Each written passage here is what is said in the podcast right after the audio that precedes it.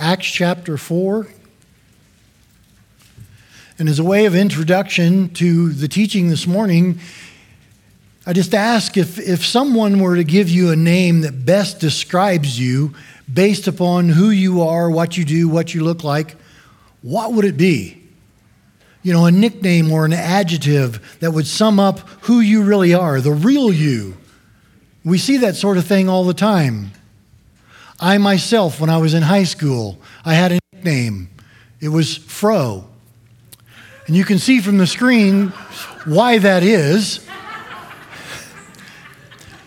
And obviously, I look drastically different today than I did then by choice. I could pull that off today.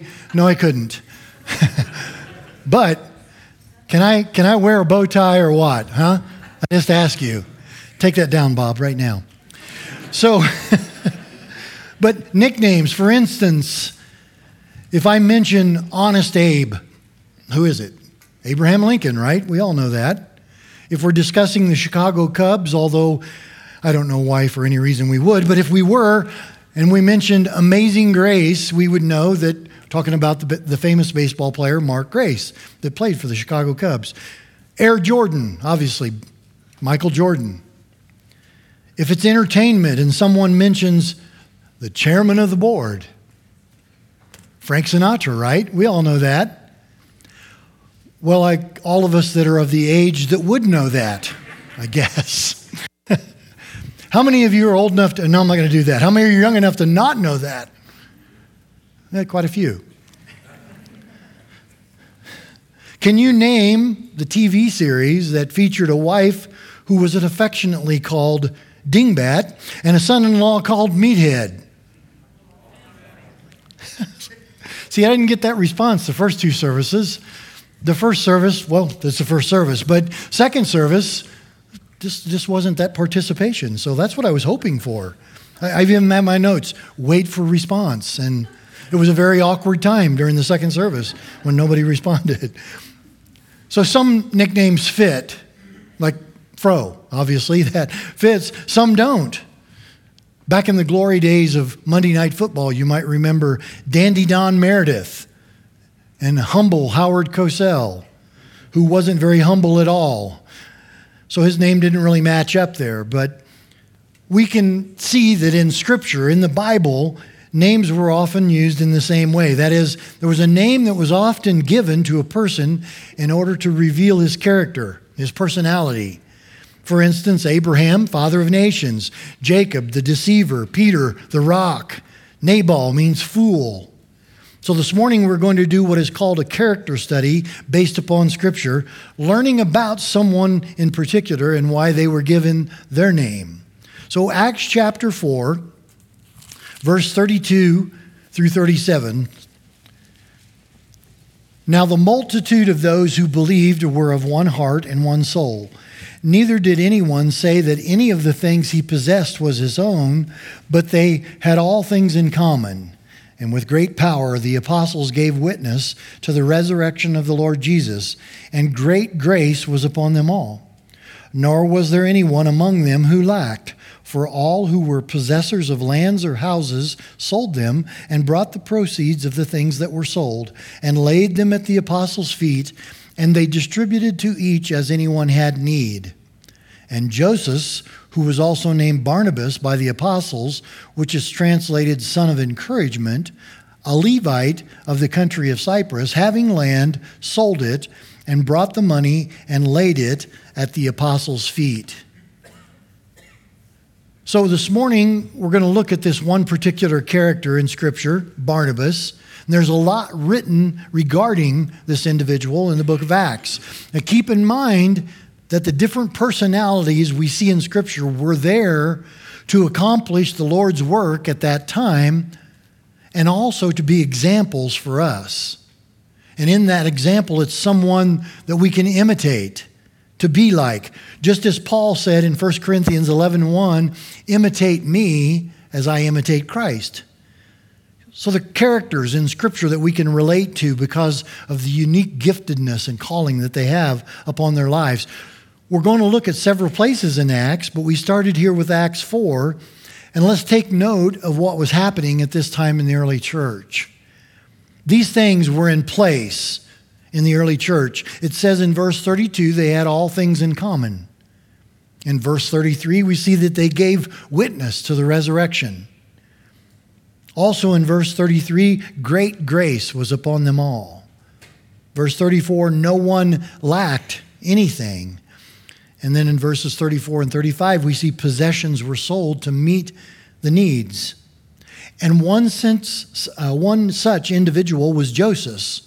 In some translations, it says Joseph, but Barnabas, who sold land and brought the money to the apostles. His name was Joseph, but the apostles called him Barnabas, which means son of encouragement. And this is who we're going to look at this morning in our text Barnabas, the son of encouragement.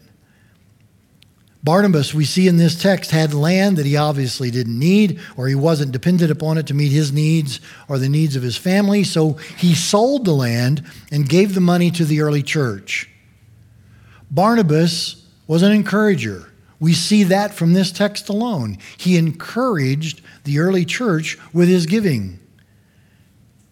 So he encouraged the church with giving. We also see in chapter 9 he encouraged Paul in Jerusalem. In chapter 11, he encouraged the church in Antioch. In chapter 15, he encouraged John Mark. And throughout the book of Acts, we see time and time again Barnabas was an encourager. Now, the gift of encouragement or exhortation is found in Paul's list of spiritual gifts in Romans chapter 12, verses 7 through 8. The word translated encouragement or exhortation is the, the Greek word paraklesis, related to the Greek word paraclete. Paraklesis basically means a call to one side. It carries the idea of coming closely alongside to encourage, to exhort, to urge, to comfort, and love. And all of these actions or attitudes are critical to the success of one who has the gift of encouragement. So, yes, there's a spiritual gift of encouragement. As with all spiritual gifts, it's led by, initiated by the Holy Spirit Himself. When Jesus was talking with His disciples on the night of His arrest, He spoke of the Holy Spirit as the helper or the comforter. We see that in John chapter 14 and John chapter 15, which is why the Holy Spirit is referred to as the Greek word paraclete, as it describes the one who comes alongside to exhort and encourage, to help us. So, by function, a person with the spiritual gift of encouragement then uses his or her gift in whatever setting they're in to encourage people. It can also be used, of course, in counseling, discipleship, mentoring, and preaching, but of course, every day in relationship with others. The body of Christ is built up in faith as a result of those who are available to effectively use their God given gifts of the Spirit in and for ministry. So Christ sent to us the helper or the comforter. He sent the Holy Spirit to help us.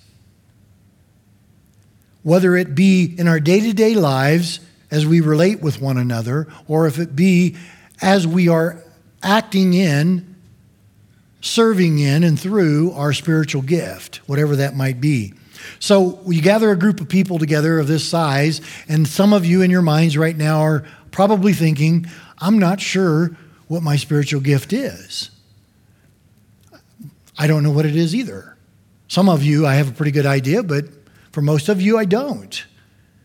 But some years ago, I heard a phrase that I believe, at least it helped me at the time, and I pray that it'll help you as well, to help determine what that might be. And the phrase goes like this If you are operating within your spiritual gift, you get maximum efficiency with minimum fatigue.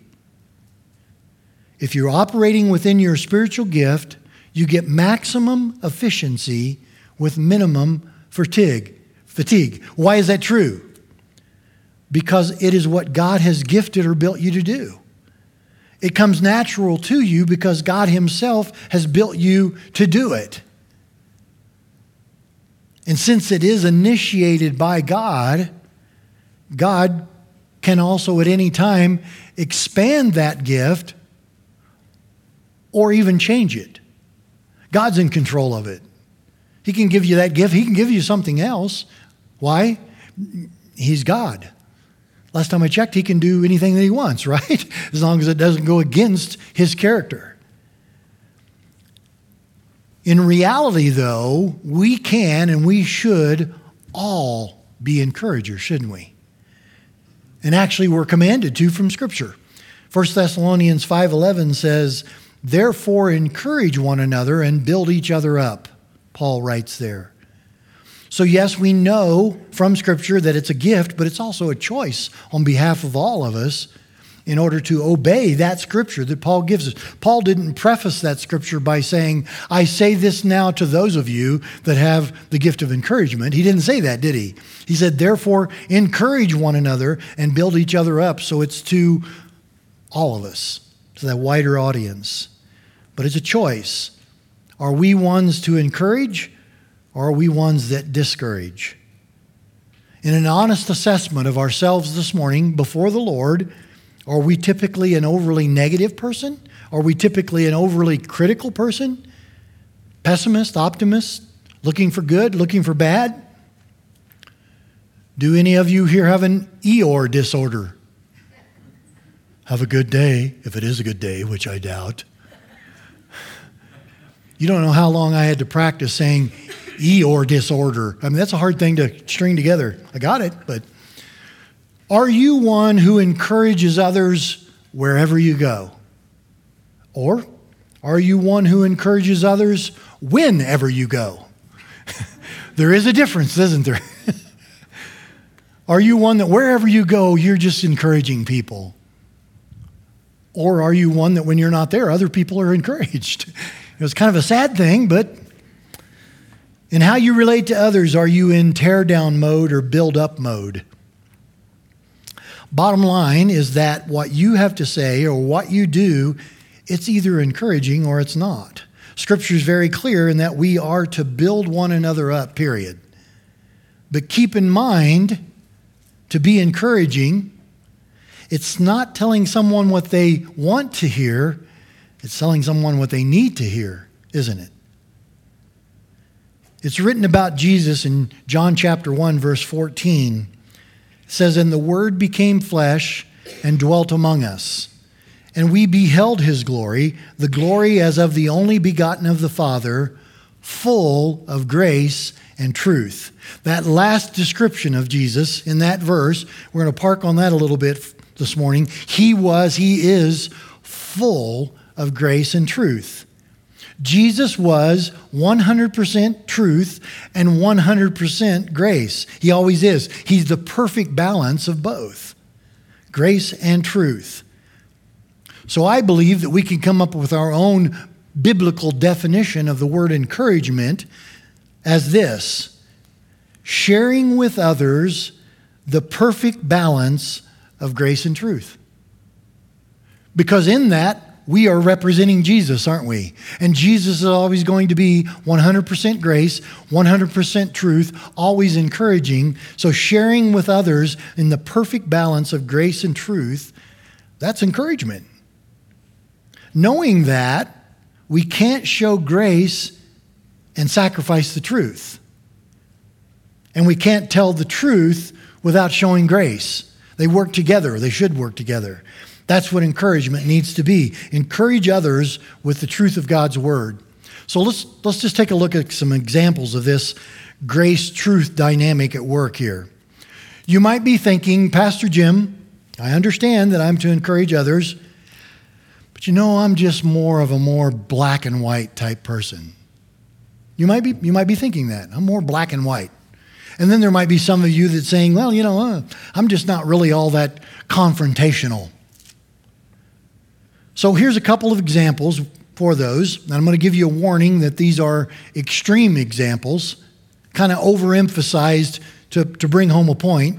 So, example one someone comes to you and confesses that they're struggling with pride. So you share. Well, you know In Acts 12, King Herod struggled with pride and he was infected with flesh eating worms and died. Let's pray. That's more black and white, isn't it? but it's also truth without any grace, isn't it? It's hard to find grace in any of that right there. But it is the truth. You can find that in Scripture. King Herod was eaten by worms and died. Black and white, isn't it? Truth without grace. Example two someone comes to you and confesses they're struggling with pride, so you share. Oh, honey, I'm so sorry you're going through that. You know, let's pray and then maybe we can paint some butterflies and maybe you will feel better paint some butterflies? a lot of grace there, isn't there? But there's no truth there. There's no scripture for that. So a lot of grace and no truth in that one. I know those are extreme examples. So, what would we say, just for an example, what would we say in that particular situation to show this balance of grace and truth? So try this, if you would. Someone comes to you, they're struggling with pride. Well, you know, we, we all struggle with that at times. You know, but in James 10, James chapter 4, verse 10, it says that we are to humble ourselves in the sight of the Lord and he will lift us up. It's something that we are to do, but there's also a promise attached to it that if we humble ourselves in the sight of the Lord, he'll lift us up. When we look at ourselves in the light of God, in the light of who God is, we can't help but to be humbled because of who He is. He alone is Lord, and He has done so much for us. Let's pray. In that, we have a balance of truth and grace. We're giving them the Word of God, the truth, but we're also delivering it with grace. Jesus was the perfect balance between grace and truth.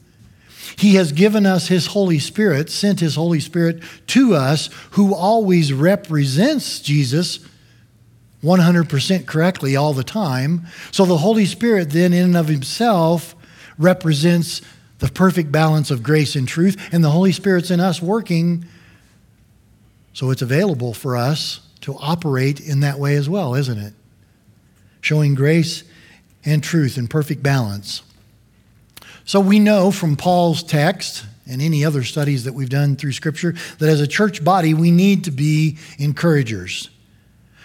And yes, we know that for some it's definitely a gift given by God. But we all have the opportunity every day to make a conscious decision to do at least two things encouraging people to the Lord or encouraging people in the Lord. Now, encouraging people to the Lord, that could be for the unbelievers that we, that we know and we have contact with, encouraging them to the Lord. And for those that have relationship with the Lord, that we have fellowship with, encouraging them in the Lord. We have that opportunity each and every day. We can pray to God when we get up of a morning, Lord, provide for me divine opportunities, put someone in my path that day that I can encourage, encourage to you or encourage in you. And I dare you to pray that because it'll happen. God will answer that prayer. Someone will be in your path that day because we all need encouragement, don't we? Every one of us. We need that. But an intentional focus on these two things we should do in the lives of others each and every day because we can bring to them encouraging news, good news of what the Lord has done in and through our lives, sharing with others the joy of the Lord that we have experienced ourselves. I thought about this this week. Imagine with me, if you will, maybe somewhere out on the, the prairies, east of town, somewhere. You're driving down this gravel road. You see this little church. You see the sign out front of the church by the road.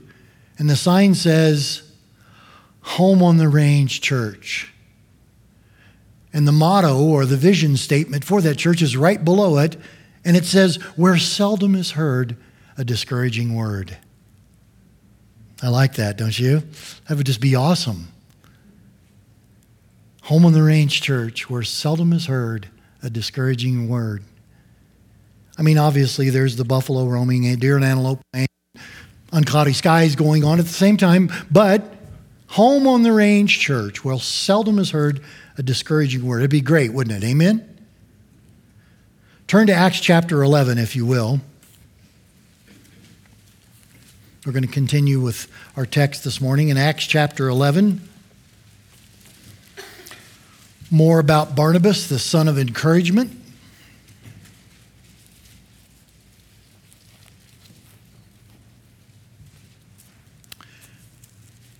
This is the, uh, the first time that I've had the privilege of teaching on a Sunday morning here in the three service era. it's a haul. I want to tell you, it's, it's a marathon. And you get to the third service and you're like, yes, I can teach as long as I want. There's nobody else coming in. My feet are screaming. I want you to know. Enough about my issues. Let's go on to the text. Chapter 11, verse 19. Those who were scattered after the persecution that arose over Stephen traveled as far as Phoenicia, Cyprus, and Antioch, preaching the word to no one but the Jews only. But some of them were men from Cyprus and Cyrene who, when they had come to Antioch, spoke to the Hellenists, preaching the Lord Jesus. And the hand of the Lord was with them, and a great number believed and turned to the Lord. The news of these things came to the ears of the church in Jerusalem, and they sent out Barnabas to go as far as Antioch. When he came and had seen the grace of God, he was glad and encouraged them all that with purpose of heart they should continue with the Lord. For he was a good man, full of the Holy Spirit and of faith, and a great many people were added to the Lord. So, verse 19 in our text here clarifies for us the other areas that the gospel was spreading to at that time. After the stoning of Stephen, this area of Phoenicia, north of Galilee, Cyprus, the island, and also to the city of Antioch, and we can be assured everywhere in between as well. But up to this point, from what our text says, the word was being preached in these areas to the Jews only. But then in verse 20, we see the preaching of the Lord Jesus now to the Hellenists, the pagan Jews and Gentiles that were Greek speaking. And now the gospel is spreading into areas with Jews and Gentiles, and it was necessary to set up a base of operations in Antioch for this new missionary work that was going to, to take place. A lot going on there. Uh, as you read on in the book of Acts, you see that Paul and Barnabas were sent out on their missionary journeys from the church in Antioch. So the believers in Antioch spread the gospel to the Jews and Gentiles alike in that whole region. Verse 21 says, The hand of the Lord was with them, and a great number believed and turned to the Lord. Then the news of these things came to the ears of the church in Jerusalem and they sent out Barnabas to go as far as Antioch. Why Barnabas? Of all of the leaders, the disciples, the apostles that were gathered in the city of Jerusalem, why do you suppose they determined that it was Barnabas that they would send? Barnabas, what does it mean? Son of encouragement. Seems like the likely one to send. But in verse 24, we see a description there uh, of Barnabas. It says that he was a good man, full of the Holy Spirit and full of faith. So Barnabas was an encourager, but we see these qualities at place in his life as well. So the decision was made to send him. In verse 23, when he came and had seen the grace of God, he was glad and encouraged them all that with purpose of heart they should continue with the Lord. It said, when he came and had seen the grace of God, he was glad. Barnabas was glad. Barnabas was encouraged by what he saw when he got there, what was taking place, the ministry that was going on, how they were reaching out to Jews and Gentiles alike, and many were believing. And then Barnabas was threw at him a back at you, if you will. He encouraged them as well. He encouraged them all that with purpose of heart they should continue with the Lord. Barnabas saw the grace of God at work, and he just encouraged them to continue in that work. So, how did he encourage them? We have that for us as well. It says, by telling them that with purpose of heart, they should continue with the Lord. Purpose of heart. Purpose of heart? Well, what's, what's that all about? Let me ask all of us here this morning what is really your purpose in life? What do you think about the most? What is the most significant thing to you in this life? Well, I think for all of us, Paul answers this best, at least what it should be, in Philippians chapter 3 verse 10 when he says that I may know him and the power of his resurrection and may share his sufferings becoming like him in death, that I may know him Paul's purpose in life, his main focus was to know Jesus more and more every day, to draw as close to Jesus as he possibly could, to get to know him the best that he possibly could. He said, That I may know him, that I may continually and progressively know him and follow him more and more each and every day. So, this is the way that Barnabas is encouraging the believers in Antioch encouraging them to continue what they're doing with purpose of heart. But let's look again at what is said about Barnabas, the man himself, in verse 24. For he was a good man, full of the Holy Spirit and of faith, and a great many people were added to the Lord. So Barnabas had the hand of the Lord upon his life. It's, uh, it's evident. And he was purposed in his heart to do God's will says he was a good man. He was full of the Holy Spirit. He was full of faith. These observations that are written here for us, are recorded for us about Barnabas, are, are documented here by the author of Acts, Luke. And it's Luke's analysis of the makeup of Barnabas as he sees him. He describes Barnabas here with three phrases. For clarity this morning, I'd like for us to take a look at these backwards. He was full of faith, he was full of the Holy Spirit, and because of these things, Luke says that he was a good man. He was full of faith, faith in Jesus Christ. All that Jesus said, all that he did, all that he was, he believed in his life, his death, his resurrection. He believed in him, trusted in him. By faith, Barnabas was full of faith. Now, we also know through our other studies through Scripture that faith in Jesus Christ brings to us the promise of the Holy Spirit in our lives. Jesus gave us the promise to send a helper in John 14, 26. But the helper, the Holy Spirit, whom the Father will send in my name, he will teach you all things and bring to your remembrance all things that I said to you. So, depending upon, relying upon the God sent helper for us to fill us, allowing him to work in us and through us for the glory of the Lord. Barnabas was full of the Holy Spirit. So filled with the Holy Spirit, it spills out. It's poured out into the lives of others. There's an analogy that I saw and, and have used in the past years ago where if you take a glass bowl. I set it on the table down here. And I take a glass glass, set it in the bowl. I take a glass pitcher and I fill it to the brim with water.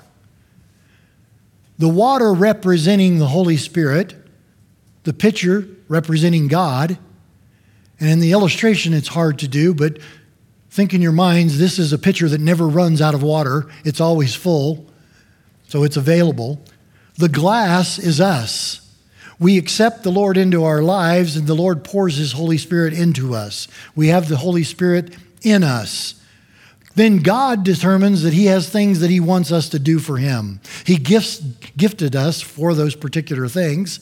He calls us to do those particular things, whatever they might be. And in order to accomplish those things according to His purpose, He fills us with His Holy Spirit. It's an ongoing filling to the point of being spilled out and in this case, into the bowl, which is others. I think it's a great picture of the Lord's work in us and the power of the Holy Spirit, pouring into us till overflowing into the lives of other people. That's what he's doing. Barnabas was full of the Holy Spirit, so filled with the Holy Spirit it spilled out, just like we are to do, pour into the lives of others. Question for us, though, is how do we stay full? By purposing in our hearts to draw closer to Him each and every day.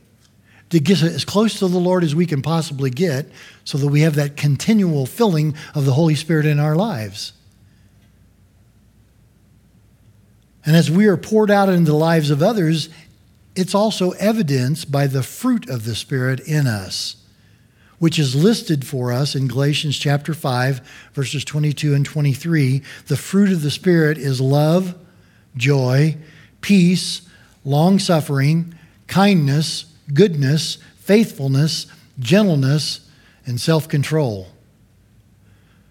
So to be full of the Spirit is evidenced by the manifestation of the fruit of the Spirit in us. Let me say that again. To be full of the Spirit is evidenced by the manifestation of the fruit of the Spirit in us, those things that we just listed. So, do we exemplify the fruit of the Spirit in our lives? Are we full of the Holy Spirit? Key point. See, it's not really a question of how much of the Holy Spirit do you have, but how much of you does the Holy Spirit have?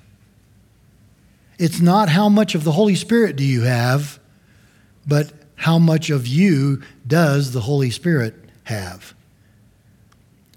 And honestly, wouldn't we all agree that this list there in Galatians 5 is overwhelming to say the least?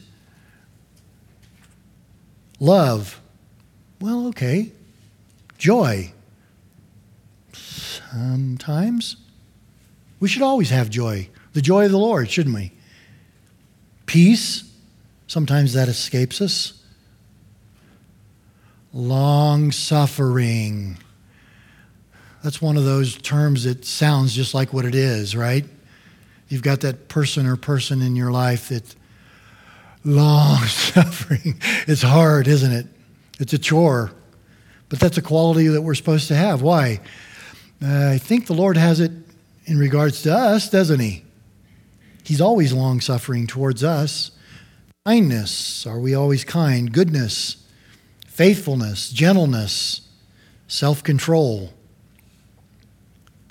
How can you or I possibly do or be all these things? Exhibit these qualities in our lives every day. That's just it. We can't, can we, on our own? It has to be the work of the Holy Spirit in us. He was sent to us as a helper. Why? Because we need help, don't we? we all need help. So Jesus sends us a helper to help us with this very thing. He wants to help us. We just need to let Him help yield ourselves to the Holy Spirit and how He's working in us and through us and how He wants to direct us and guide us, yield to that and let Him do His work. The fruit listed in these verses is what the Holy Spirit wants to work out in us and through us. He wants to help us. He wants to exhibit each one of these qualities in our walk with the Lord. It says Barnabas was full of the Holy Spirit. So the fruit of the Spirit was evident in his life. He showed the fruit of love, joy, peace, long suffering, kindness, goodness, faithfulness, gentleness, and self control to those around him. The apostles called him the son of encouragement. Why? Because before they called him the son of encouragement, he was exhibiting all these qualities, wasn't he? He was doing it. That's always key especially as it comes to leadership in the church. We've had at times in the past where someone would come say us, to us and say, You know, I think I'd like to work with you here at the church. How would I do that? Mm, well, work with youth? I don't know. That sounds like a good place to start, doesn't it? Just be working with youth, to be doing that. Then it's recognized as something you're already doing so yeah, he work, he works with youth. He's the guy that works with youth. It's an easy correlation there, isn't it? In any other area of the church, you could do that as well. How did he get to be an usher? He, he was ushing. he was an ush before, so we recognized him as an usher. Obviously, that just popped into my head. It's not in my notes because why would you ever put that in your notes? But still, the son of encouragement, they called him that because he was already doing it. So they could easily call him Barnabas, the son of encouragement, because that's what he was. It says he was full of faith, he was full of the Holy Spirit. He was a good man, which is goodness is listed in those in the fruit of the Spirit, isn't it? Because he was full of the Holy Spirit, he also could effectively encourage with that perfect balance of grace and truth. He could do that because it was the Holy Spirit working in him. Barnabas was an encourager. He encourages people to the Lord, he encouraged people in the Lord. And we can and we should as well. If you don't have that spiritual gift, you're still supposed to be an encourager. Hebrews chapter 10, verses 24 and 25. Pastor Jeff taught on this recently. It says, Let us consider how we may spur one another on toward love and good deeds, not giving up meeting together, as some are in the habit of doing, but encouraging one another, and all the more as you see the day approaching. Uh, there's just some verses in Scripture that just the way that they're structured should just jump out at us. This is one of those because the first four words here say what? And let us consider. Let us think about. Let us think about this. Let us think about how we may spur one another on towards love and good deeds. Put some thought into it. How can I do that? I don't know. I'm going to give it some thought, though. Maybe I can do this. How we may spur one another on towards love and good deeds not giving up meeting together as some in their habit of doing, but encouraging one another, and all the more as you see the day approaching. These verses tell us that if we are not in fellowship with one another regularly, consistently, two things happen. We miss the opportunity to encourage others and also to be encouraged ourselves. We miss the opportunity to encourage those that may need encouragement and we miss the opportunity to be encouraged ourselves as we need to be. We miss the opportunity to, as the verse says, to spur one another on toward love and good deeds. I know that I could take that particular phrase and look it up in the uh, New Living Translation, and it would just say something entirely, well, it would say the same thing, but it would just be worded different. But I like what this says to spur one another on to love and good deeds. A lot of action happening in that verse, isn't it? It's that conscious effort to pour into the life of someone else and encourage them to do better in their walk with the Lord. So, to encourage one another in the Lord, to encourage one another that with purpose of heart, we should continue with the Lord, to build one another up and not tear down, to show each other grace and truth in perfect balance by the Holy Spirit in us, that we might be known throughout this community as Calvary Chapel Greeley, where seldom is heard a discouraging word. Amen? Amen. Let's pray. Father, we thank you for just the opportunity, Lord, that you give us to come together, study your word, to to be encouraged, to give encouragement. Lord, I think that that's what you obviously intended with our fellowship from the very beginning to spur one another on towards love and good works. Lord, we thank you that you are the originator, the initiator of encouragement itself. You encourage us in so many ways, Lord the grace that you show us, the mercy you show us, forgiveness. Even when it comes to rebuke and correction, Lord, you do it with grace. You're so patient with us. And Lord, we just give you thanks for all of those things that you do for us in spite of us so many times. Lord, we know that as we've looked through the scriptures this morning, there's areas there where we, uh, in an honest assessment of ourselves, we see that we fall short in some of those areas. But Lord, we also that nothing, know nothing is impossible for you, that you can work in us to will and do for your good pleasure. And Lord, you want to see these qualities in our lives. You want to be working these things out in us. And Lord, we know that you are. You never leave us or forsake us. You're always there to build us up and encourage us, to love us. Lord, to always take us from where we are to where you want us to be.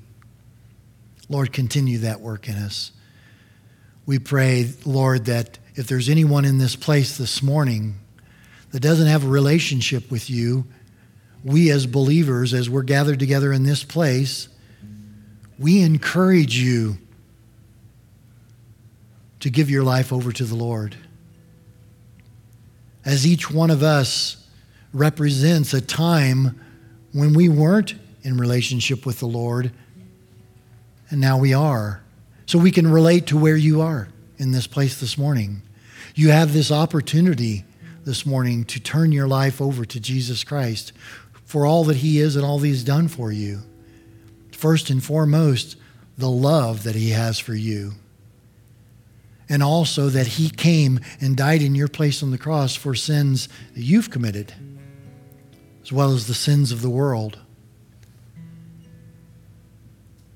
And so Jesus reaches out to your heart this morning and says, Do you see what I've done for you? And I've done this because of my love for you. Will you respond to my love?